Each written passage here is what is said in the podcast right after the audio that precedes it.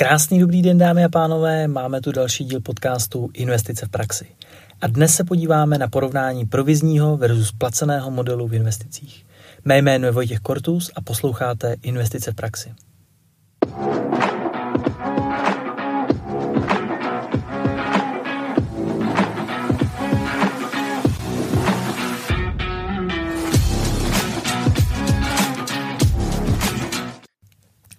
Tento díl je volné pokračování mého článku, který jsem vydal na téma zadarmo. Respektive, když vám někdo říká, nemusíte platit nic, máte to zadarmo, anebo často používaná větička, nebude vás to stát víc než pár doporučení. Prav, pravděpodobně už jste se někdy s něčím takovým setkali a jedná se o takový nešvar některých poradců. Osobně jsem v režimu placeného poradenství u investic cca jeden rok a pokusím se vám přiblížit, proč jsem společně s firmou na tento režim přešel a proč si myslím, že se jedná o férovější přístup ke klientovi a mě jako poradci. Na začátek je dobré si říci, že placené poradenství neznamená dražší. Pokud nevidíte skryté poplatky v produktech, neznamená to, že tam nejsou. Přiblížím vám několik poplatků a termínů, které je dobré hlídat u svojí investice.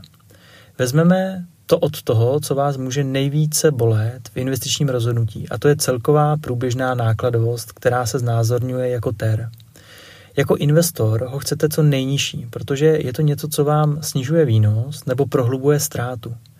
Například, pokud je vaše investice aktuálně minus 5% a celková nákladovost bude 2,5% ročně, tak vám náklad fondu prohloubil ztrátu na minus 7,5%. Samozřejmě je taky důležité si říci, co platím každý rok 2,5%, respektive za co platím 2,5% každý rok. Průměrná nákladovost u podílových fondů se pohybuje od 2 do 3, 3% ročně zhruba. Tohle je ten poplatek, který vás na dlouhém horizontu bude bolet nejvíce.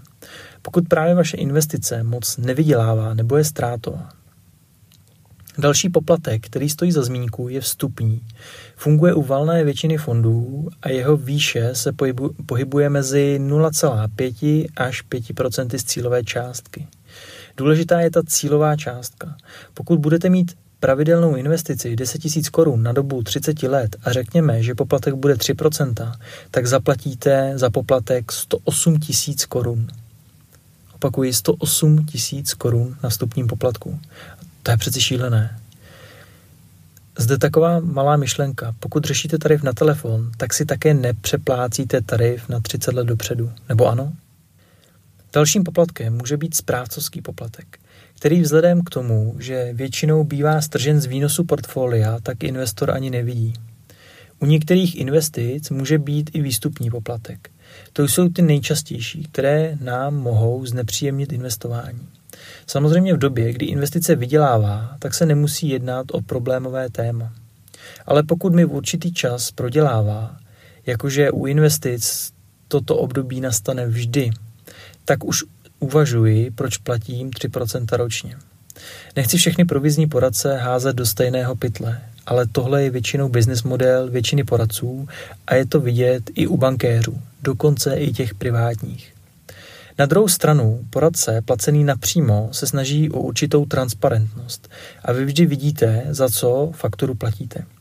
Pokud se budeme bavit o nástrojích, tak v tomto režimu se preferují nízkonákladové investiční řešení, kde se náklad pohybuje okolo 0,02 až 0,5 ročně.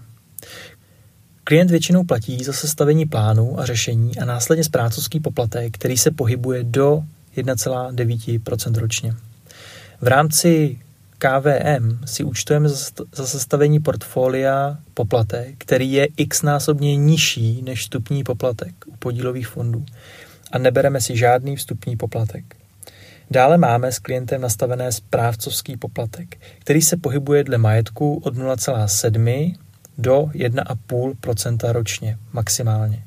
A v rámci tohoto má pravidelné schůzky, reporting, rebalancování a další služby s tím spojené. Takže to hlavní, co si odnést z dnešního podcastu, je, že si hlídejte a ptejte se na poplatky, které máte platit a ukázali jsme si, že placené poradenství neznamená dražší, právě naopak. A pokud se vám dnešní díl líbil, dejte mi prosím zpětnou vazbu a pokud se vám nelíbil, tak samozřejmě taky, ať máme co vylepšovat. Tohle je pro dnešek všechno, mějte se fajn a ať se daří.